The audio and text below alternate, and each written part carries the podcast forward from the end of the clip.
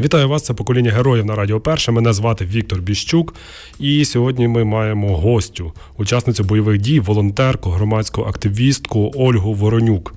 Е, пані Ольго, вітаємо вас в нашій студії. Вітаємо у Львові. Слава Україні! Героям слава!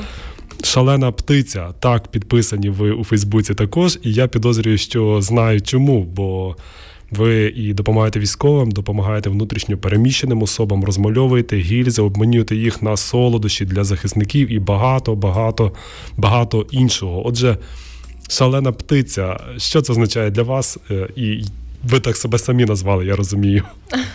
Ну, як сказати, сама. Не сама шалена мені дали позивний хлопці, тому що я дійсно шалена. А поранені хлопці мені дали позивний птиця, тому що Е, знаючи, що я малюю, в мене фамілія Воронюк, і вони мені допомагали.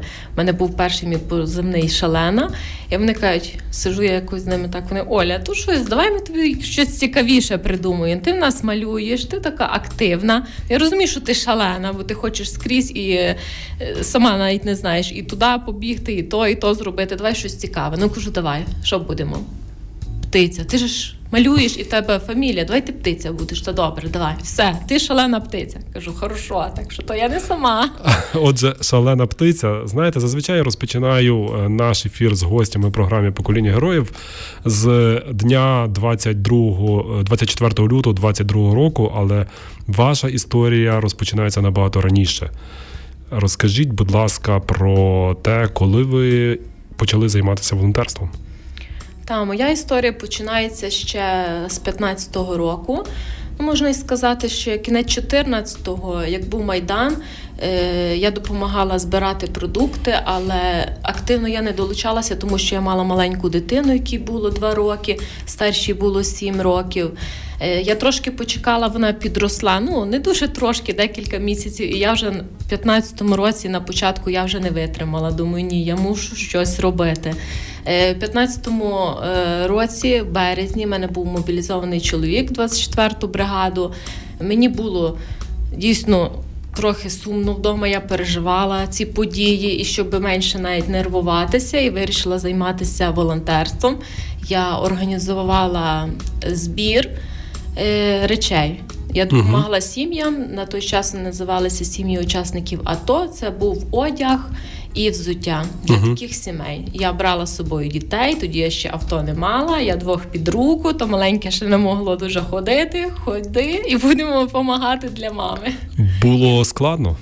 Як складно, не було складно, було було цікаво, було класно. Ну, бо ти займаєшся, ти розумієш, що ти комусь допомагаєш, що твоя допомога необхідна і потрібна, і то затягує настільки сильно, що ти це не можеш лишити. І коли навіть в 18-му році я вже пішла служити, тому що мені було мало волонтерства, я хотіла щось більше. От я хотів би на цьому зупинитися трішки детальніше. Ви мама двох дітей з чоловіком, військовослужбовцем, і ви приймаєте рішення також а, піти служити. От чому? Чому? Думала, війна скінчиться. Ні, ну це так знаєте, як чому? Тому що воно тягне душою. Якщо без жартів, воно тягне, тому що ти хочеш. Хочеш того, хочеш іти, досягати. Е, ну, дійсно думала долучитися, допомогти чимось. Дуже хотіла, щоб та війна закінчилась, uh-huh. тому що в мене ж служать і брати, і і рідні, і двохрідні. У мене купа родичів. І я теж хотіла. Звичайно, чоловік був здивований і трошки ну, не дуже задоволений, можна сказати, тому що двоє дітей, ти куди йдеш? Та я куди в армію йду? В армію. Ну, Підписала контракт, пройшла КМБ. Чотири Курс місяці. молодого бійця. Так місяць в Десні, три місяці в Полтаві. Ви що, то то такий адреналін. Ну а в Десні мені взагалі дуже сподобалось, навіть більше, ніж в Полтаві. Ви знаєте, я вперше я перше бачу е, людину, яка говорить, що їй в Десні сподобалося. Та ви що? Серйозно. Там ми так круто, там ми пішки ходили на так-то полі кожен день. То то такий шикарно. Я той бронік на себе вже аж закидала. Розумієте? Ну мені то подобалося бронік, каска, автомат компанія, таких самих, як я. Ну, У нас був такий стимул, ми горіли. Ми хотіли, і ми то йшли до своєї мети, і то робили. Я на відмінно все закінчила. Розумієте? Але мене? після того ви ваша частина також дислокувалася на сході України. Розкажіть ваші враження про перебування якраз на в зоні бойових дій на сході. Ну, це як я е, проходила службу в армії, ну і тут їде ротація на схід. Ну, я думаю, їдуть, я теж хочу, як то так я не поїду.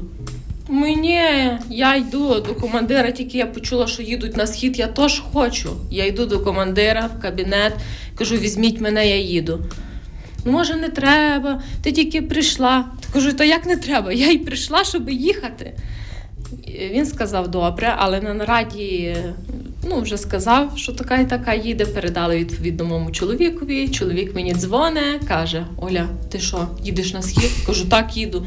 Як так? Ну, типу, я нічого не знаю. Кажу, ну то тепер знаєш, як нічого не знаєш. Пробував вас відмовити?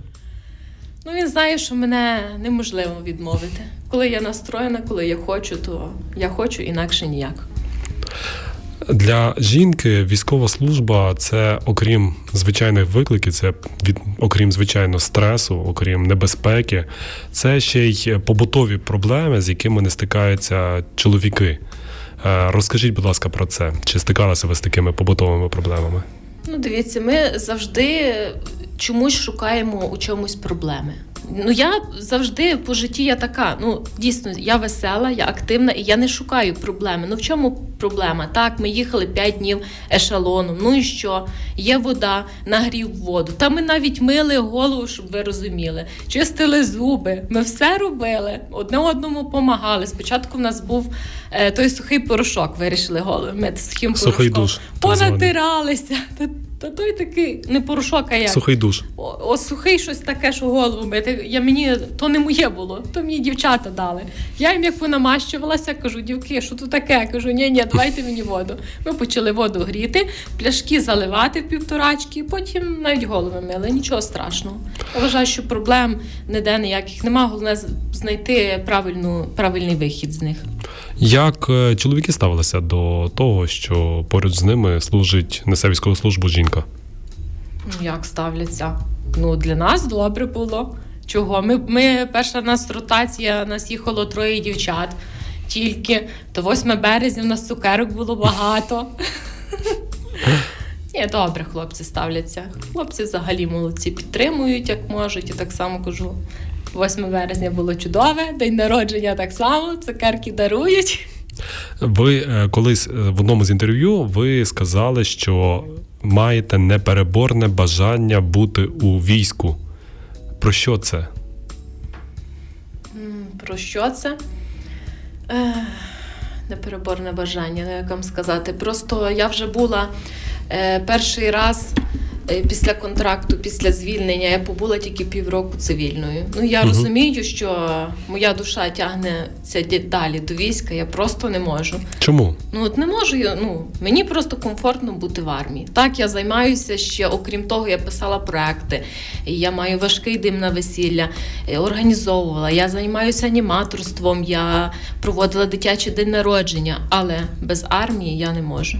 Що Я буду займатися і тим, і тим, але мені чомусь потрібна армія. Я не знаю, мені е, подобається насправді, щоб була дисципліна, порядок.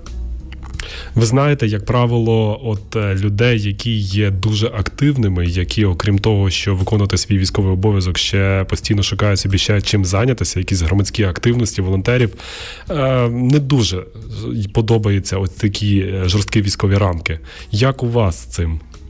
Ну, мені здається, мені навпаки подобається, бо має мене хтось приструнити, правильно? Хоч хтось. Гаразд, про ваше волонтерство. І знову я запитаю так само, як я вже запитував раніше. Ви військовослужбовиця, ви учасниця бойових дій, ви мама двох дітей, е, ви дружина військовослужбовця. Е, Навіщо вам ще й волонтерство? Волонтерство це теж моє життя, яке мені потрібно. Розумієте, Е, що е, без цього я теж не можу жити. Як? Як я то все лишу? Ні. Я я не можу без нього ні без армії, ні без волонтерства. Це таке моє поєднання, яке я собі вирішила, що мені так комфортно, що після нарядів я займаюся волонтерством. От коли в мене наряд закінчується, я не йду спати. Ні, в мене є інші речі, якими маю я займатися. Також ми ж не малюємо лише гільзи, а також можемо поїхати в дитячий будинок, провести там свято, провести майстер-клас, провести в бібліотеці майстер-клас. Це таке доповнення, розумієте, угу. в моєму житті. От я собі так вибудувала життя, і так воно мене на даний момент влаштовує. І я дивився в ваших соціальних мережах в Фейсбуці, що ви займаєтеся внутрішньо переміщеними особами. І знаєте, мені так якось не подобається цей термін ВПО. Мене якось накидає такий ярлик. Узагальнює цих людей, в кожного з яких своя історія, в кожного з них дуже часто своя трагедія, оскільки вони змушені були залишати свої домівки, переїжджати в незнайомі е, місця, і частина з них знайшла свою домівку в Золочеві. І ви разом з ним працюєте. Е, чому ви вирішили допомагати їм, внутрішньо переміщеним особам? Е, ну, як вам сказати, е, я не знаю, що ви і як там дивилися, але з дівчатами ВПО ми малюємо гільзи, розмальовуємо. А допомога наша спільно йде що ми можемо організувати майстер-класи для внутрішньопереміщених uh-huh. осіб, для малозабезпечених. У нас різні направлення. Також ми спільно їздимо е, в дитячі будинки, там іноді можна провести свято е, для дітей, можна провести будь-який майстер-клас. Так що суто, ну, щоб їм допомагати, то. Uh-huh. То певно неправильне трактування. А, Дуже часто говорять, що е, можна вчути таку думку, що ось е, східняки втекли сюди від війни, а наші чоловіки змушені воювати на сході. Чи ви чули таку думку, і що ви можете сказати у відповідь? Ви знаєте, я дуже часто теж таке чую, і мені це зовсім не подобається, тому що я теж з Хмельницької області. І коли я таке чую, я приймаю трохи, ніби як і на себе удар, тому що ми всі українці, ми живемо на Україні і, будучи навіть на сході, навіть в мене є дівчата, які зараз тут рахуються ВПО, їхні чоловіки воюють uh так само. І я не люблю взагалі цієї теми піднімати. Не люблю з людьми, які починають е, говорити, обговорювати цих людей. Я такі розмови не підтримую, тому що це є українці. Е, вони такі самі люди, як і ми, і немає різниці, де людина живе. Не потрібно розділяти Україну. Ми єдині. Ви власне згадували вже про те, що ви зараз займаєтеся такою дуже цікавою роботою. Ви розмальовуєте гільзи і обмінюєте їх на солодке. Як взагалі з'явилася така ідея? Так, ідей було насправді дуже багато, і тут виникла така ідея розмальовувати гільзи. А чому ні? Е, Я також мої дівчата ВПО, це Юна Смерека е, з Донецької області, е, Катя Рубан, вона є з міста Запоріжжя, також ВПО, і Христина, наша е, Федишин. Золочів'янка, ми вирішили малювати спільно гільзи, обмінювати їх на солодощі. Перший раз в нас е, це вийшло 25 ящиків солодкого, 20 з яких передали на схід, 5 занесли у шпиталь. Ну і тут, як завжди, мені бракнуло солодкого в шпиталь. І я майже перед останній день знов закидаю гільзу, міняю на солодке. Мені обміняли одразу на ту гільзу близько 5 кілограм мандаринок. Також принесла лікарка десь 5 кілограм мандаринок, трохи яблук принесла. Каже: Оля, я скупила все в магазині, все, що було, все поскупляла. Добренько, думаю. Дякую вам і на тому. Поприносили ми все, спакували думаю, так нарешті. І ще тут вже юний Сергій Сергій приніс слюсар нам два ящика цукерок. Кажу: о, дякую тобі. Нарешті нам вже хватить того солодкого. Скажіть, у вас є якийсь курс? Ви міняєте одну гільзу там на кілограм печеньок? Чи, чи, чи як це відбувається? Як ви рахуєте? Скільки на що треба обміняти? Ну, ми. Ну, взагалі, то, то люди самі відчувають. Та на один кілограм цукерок то теж трохи мало. Ми, по-перше, малюємо, стараємося. Гільза не малюється отак, раз-два. Треба там посидіти пару днів. Чим краще гільза, тим її довше малювати. Були такі, наприклад, одну гільзу, якщо вона велика і хочеш її гарно розмалювати, вона малюється тиждень-два. Е, якщо там дуже гарна. Е, такі більш простіші, то за вечір можна дві-три намалювати, якщо вони маленькі. Все залежить від малюнка, від старань. Люди бачать, люди допомагають і купують чим побільше, тому що люди і так хочуть допомогти, вони допомагають. І як мені одна жіночка казала, мені не так треба та гільза, як мені просто хочеться вам допомогти. А гільза це ну, це просто як подяка. Ви, напевно, справжній фахівець, професіонал в розмальовуванні гільз тепер. Е, скільки часу, як правило, забирає для того, е, забирає, щоб розмалювати, зробити гільзу таким сувеніром? Ну, я люблю швидко малювати. Е, серйозно. Бо для мене малювання то все залежить ще від настрою. То такий витор. Я ж малюю ще ікони, ще багато чого розмальовую. Для мене малювання це не, не гільзи, це не перший мій досвід, угу. розумієте?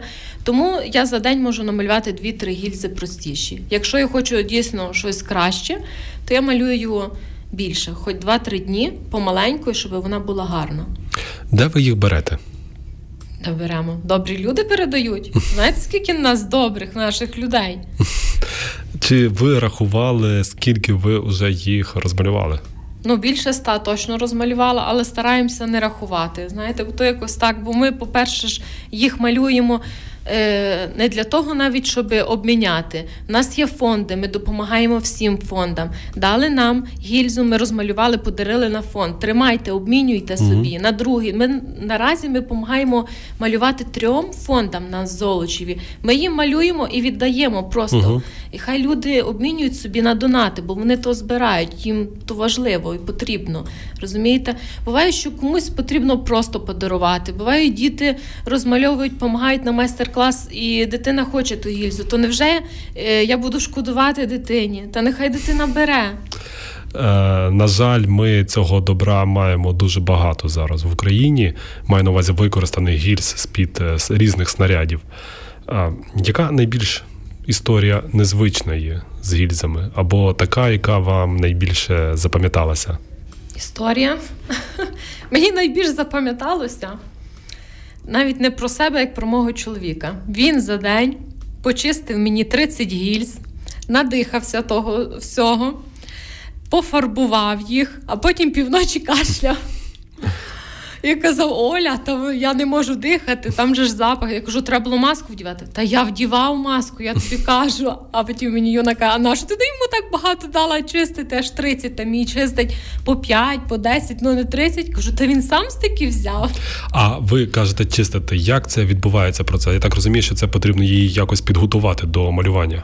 Так, підготувати потрібно, і цьому допомагають наші чоловіки.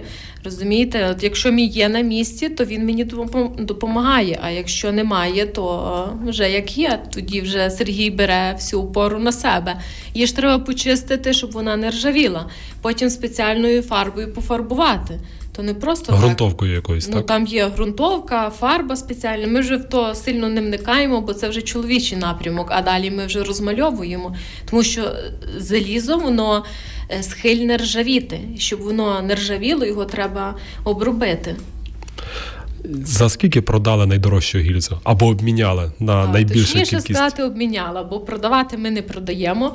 Ми не не хочемо мати з грошима ніякої справи, а обміняли. Найбільше це на ящик цукерків як мені, я вже згадувала, Юна мені е, намалювала гільзи, принесла мені, вже їх віддає, а Сергій забирає гільзу, її гільзу, яка вона намалювала, і дає мені ящик цукерок. Каже: На, я купив її собі. Кажу, як купив? Твоя жінка намалювала, фарби вклала свій час, і ти ще купляєш. Ти я тобі так подарую? Ні, ні, то хлопцям цукерку, а мені першу е, гільзу моєї дружини вона буде моя. Ну думаю, добре, тримай. Чи даруєте ви їх як е, посадовцям, е, політикам, депутатам, як сувеніри? Ну, ще поки що ми їм не дарували. Малюємо і даруємо, кажу, на благодійні фонди і друзям, а ще політикам, депутатам. Ще до них просто не доходило. Можливо, хтось з нас слухає зараз і хоче долучитися до вашої справи. Як їм вас знайти? Так, дивіться, я є у Фейсбуці. Ольга Воронюк можна обміняти, а також я є членкиня першого жіночого ветеранського простору Рехаб, е, що в будинку воїна в нас у Львові можна підійти в будинок воїна. Там зараз я сьогодні привезла гільзи. Можна їх обміняти на солодке, на каву, на чай. Можна вибрати собі гільзу, подивитися і щось закупити для хлопців, що ми потім їм передамо. Е, також відкрию секрет, що скоро тут в будинку воїна. Е, я також проведу таку невеличку. Е, майстер-клас невеличкий. Ми uh-huh. будемо розмальовувати гільзу, після чого можна буде її обміняти. Отже, ви самі малюєте, ще самі обмінюєте. А, Чи можете ви точніше сказати, коли це відбудеться, щоб Я наші думаю, десь слухачі могли... на початку січня, бо ми тільки сьогодні це з Марією Петришином обговорювали. Я приїхала просто ненадовго, привезла гільзи. Е, розмальовані, і попросила, щоб може ми таку акцію зробили, щоб обмінювати тут. Так що можете обмінювати отже, воїна. Отже, заплануйте собі початок січня. Я думаю, що детальніша інформація з'явиться у вас на так. сторінці в мережі Facebook. Це обов'язково мають бути дорослі діти, чи ви залучаєте також дітей? Дорослі люди, чи ви залучаєте також дітей до розмальовування? Е, хто буде розмальовувати, ми ще не вирішили. Все залежить, е, які в нас будуть гільси. Якщо маленькі, дуже то там діти дітям буде трошки погано розмальовувати. Я це все обрахую, подумаю, як воно має бути краще. І ми десь на початку січня, в середині, ми зробимо будинку воїна акцію, таку, що розмалюй і обміняй собі гільзу. Е, для хлопців на щось корисне, а придбати гільзу, обміняти, ну, взяти собі, обміняти на солодке можна хоч вже.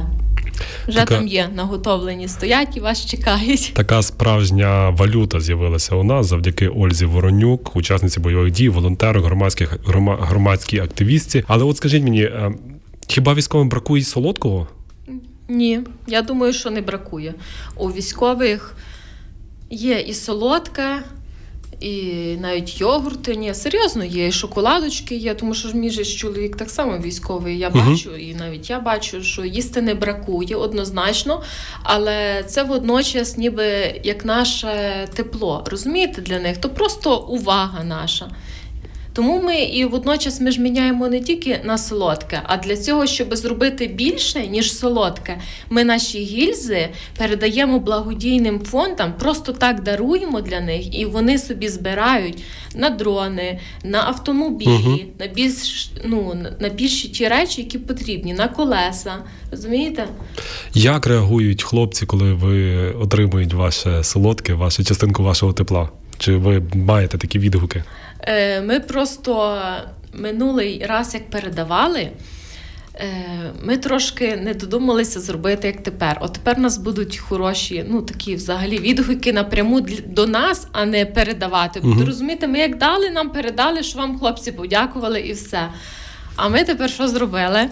Ми написали їм записочку в кожну коробочку, яку ложимо, і лишили там контакти мій номер. Тепер будуть мені дзвонити, бо я недавно відправляли теж ми посилки, е, окопні свічки. Ми ще робимо, коли в нас є час. Там ми робимо копні свічки, і також наші жіночки золочівські в'яжуть шкарпетки в'язані. Ну це вже таке тепло-тепло. Це навіть не в переносному, а в прямому сенсі. Ні, ну дійсно реально. Я написала, що пам'ятаю своєму однокласнику пару днів назад. Питаю, тобі треба свічки. Бачу він таких умовах. Був переписуємося з ним. Він каже, треба. Ну нічого собі, значить, треба, треба робити, треба допомагати. Де ви берете матеріал на окопні свічки? Це потрібно велику кількість парафіну в першу чергу. Е, потрібно, люди приносять.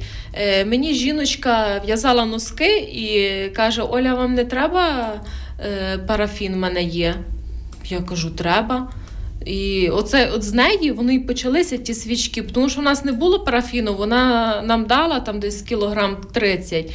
І так з нею почалося. Далі ми почали збирати по мережах, люди почали приносити кому в школу. Е, почали. То в нас Христина Федишин, це її направлення, її свічки. Ми її тільки Зносимо, зносимо, а ти Христина крути. Поки ми малюємо гільзи, ти крути свічки. А чому ви кажете ми... крути? Ну, вона там закручує, Картон. картон закручує картон, заливає.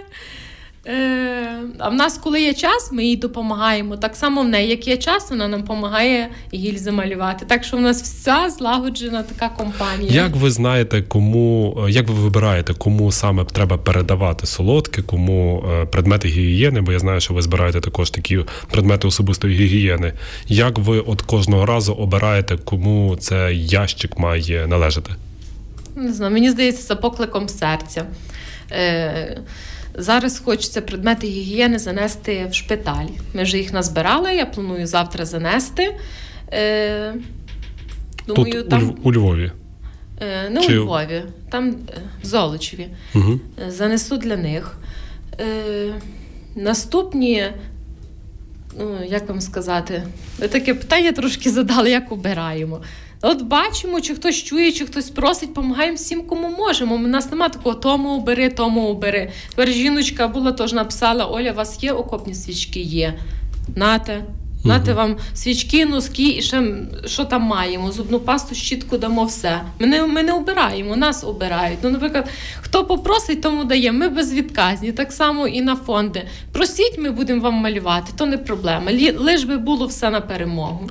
Яка у вас е, виробнича потужність, так би мовити? Скільки ви е, за тиждень робите свічок, скільки розмальовуєте гільз? Чи у вас є такі підрахунки, чи ви рахуєте собі? Е, ну, щоб підрахунки було, то в нас підрахунок ми не ведемо. Ми робимо все по можливості. Тому що не завжди воно активно. От, наприклад, ще до свят більше гільз обмінювали. Зараз свята люди мають е, в себе вдома свої проблеми. Я бачу, Мгм. що менше йде, наприклад, збір е, для нас, що я хочу віднести хлопцям. Тому малюємо е, на фонди, віддаємо. Нехай вони заробляють собі ну, на свої машини, дрони, допомагають хлопцям. Розумієте, ми то все слідкуємо, як коли краще нам це зробити. Волонтерство це така насправді я. Е... Мушу розказати нашим слухачам. Я в нас шкода, що в нас немає камер. Ви постійно посміхаєтеся, ви виглядаєте як дуже оптимістично, оптимістична і життєрадісна людина. Але волонтерство насправді це така достатньо трудомістка, напружена і часто стресова робота, тому що, як правило, допомог, допомоги потребують набагато більше людей, аніж ти можеш допомогти. Як ви даєте собі раду з цим собі і навколишніх так само? Як ви підтримуєте тих, хто працює поруч з вами? Ви розумієте, я така щаслива, що мене оточують мої дівчата, вони теж всі веселі. Нам немає часу, коли плакати. Серйозно. От е, я вже згадувала, що я вже з 24 лютого під час цього повномасштабного вторгнення я ще ні разу не плакала. Ну, немає часу плакати. Бувають різні ситуації, бувають стресові ситуації. Але я можу один вечір посидіти, чуть-чуть понервуватися. Далі нема часу. Все, Оля зібралася, стала, пішла робити. Хто замість тебе то зробить? Ніхто не зробить. І такі самі дівчата коло мене. Ми активні, ми веселі, і ми стараємося е, менше негативу. Хочеш щось робити, іди, роби, перемагай, іди до своєї мети. Коли було найважче? Ну, я не можу сказати, коли було найважче. Навіть під час вторгнення я не скажу, що було найважче. Не було найважче, навпаки, в душі такий. Ох, так, що будемо мучити москалів? Зараз я ми може вам то та, трошки знаєте, зараз ми вам покажемо. може трошки смішно виглядає, а я, але я пам'ятаю, як я стояла і дивилася на небо. Думаю, так, якщо зараз будуть ракети летіти, я зараз кажу нашим, хай йдуть ховаються, а тепер же думаю, Оля, ну ти собі намріяла, звичайно. От ви випередили насправді моє наступне запитання. Тоді, 24 лютого, ніч, 5 чи 6 ранку, коли пролунали перші вибухи. Е, Дуже багато людей прокинулося від того, що їхні рідні почали дзвонити зі сходу України, з Харкова, Харківської області, інших, де першими відчули вторгнення. Що ви тоді відчули? Як ви зрозуміли, що почалася велика війна? І що ви, якою у вас була перша думка? Ну, за літо нам подзвонили, е, сказали приїхати, зібратися. Ну нічого, нормально. Ну, подзвонили, сказали війна. Ну, ну я розумію, я ж кажу, таке піднесення, ніби і переживаєш, а водночас обана почалося. Вдягнулася за пару хвилин. Я вже була там, одна із перших.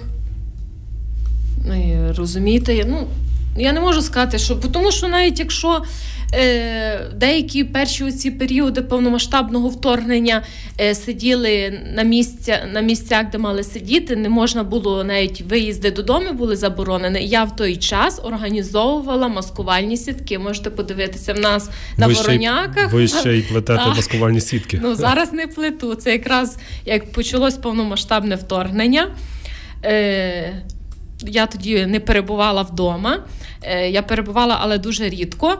Я зібрала всі сітки, які в мене були. Знайомі позбирали сітки, і ми, тоді плели сітки. Там навіть я Фейсбук закидала. Ми плели, давали всім, роздавали, поки до того часу, поки я мала сітки. Не було, бо потім завод розбомбили в Харкові, там де закупляли сітки. Не було де купити, і просто вже я не могла плести, а так хотіла, а не могла. Е, Маскувальні сітки, окопні свічки, е, гільзи, солодке, предмети гігієни. Е, Що далі? Що далі? Майстер-класи проводимо в бібліотеці. Також проводимо майстер-класи для людей з обмеженими можливостями до дітей. До речі, я так їх люблю в білому камені. То такі мої золоті діти. Я їх обожнюю. Якщо вони мене чують, я їм дуже дуже великий привіт передаю. Е, свята будь-які для дітей е, організовувати. Розумієте? Всі, хто мене потребує, я до всіх прийду. Прийду разом зі своїми дівчатами. Будь-який майстер-клас, любий свято, будь-яке. Так що ми долучаємося. Ви абсолютно виправдовуєте той це псевдо, яке, яким вас наділили, шалена птиця, напевно, так. Що ви будете робити після перемоги? Чи думали ви взагалі про це? Після перемоги я як служити буду це однозначно. Ну і будемо далі відбудовувати. Можливо, можливо, потрібно буде десь садочки розмальовувати, щоб вони були такі красиві. В школах можна буде розмальовувати. Ну я готова їхати навіть в іншу область, якщо потрібно буде щось таке прикрашати і гарно робити. Чого далі прийдеться реабілітація також для діток внутрішньопереміщених, які тут залишилися і залишаться. Ну бо відбудовувати прийдеться довго. Ну я думаю, що я завжди знайду для себе таке місце серед людей, яким я буду потрібна. Розумієте? Насправді це надзвичайно правильні слова, надзвичайно хороші слова. Ольга Воронюк, шалена птиця, учасниця бойових дій, волонтерка, громадська активістка. Я бажаю вслід за вами, я бажаю нашим всім слухачам, щоб вони знайшли своє місце, своє місце, в якому вони були би максимально корисними Україні і нашій перемозі. Ольго, дякую вам велике за цю розмову і бажаю слід за нами всіма. Бажаю вам перемоги. І вам дякую.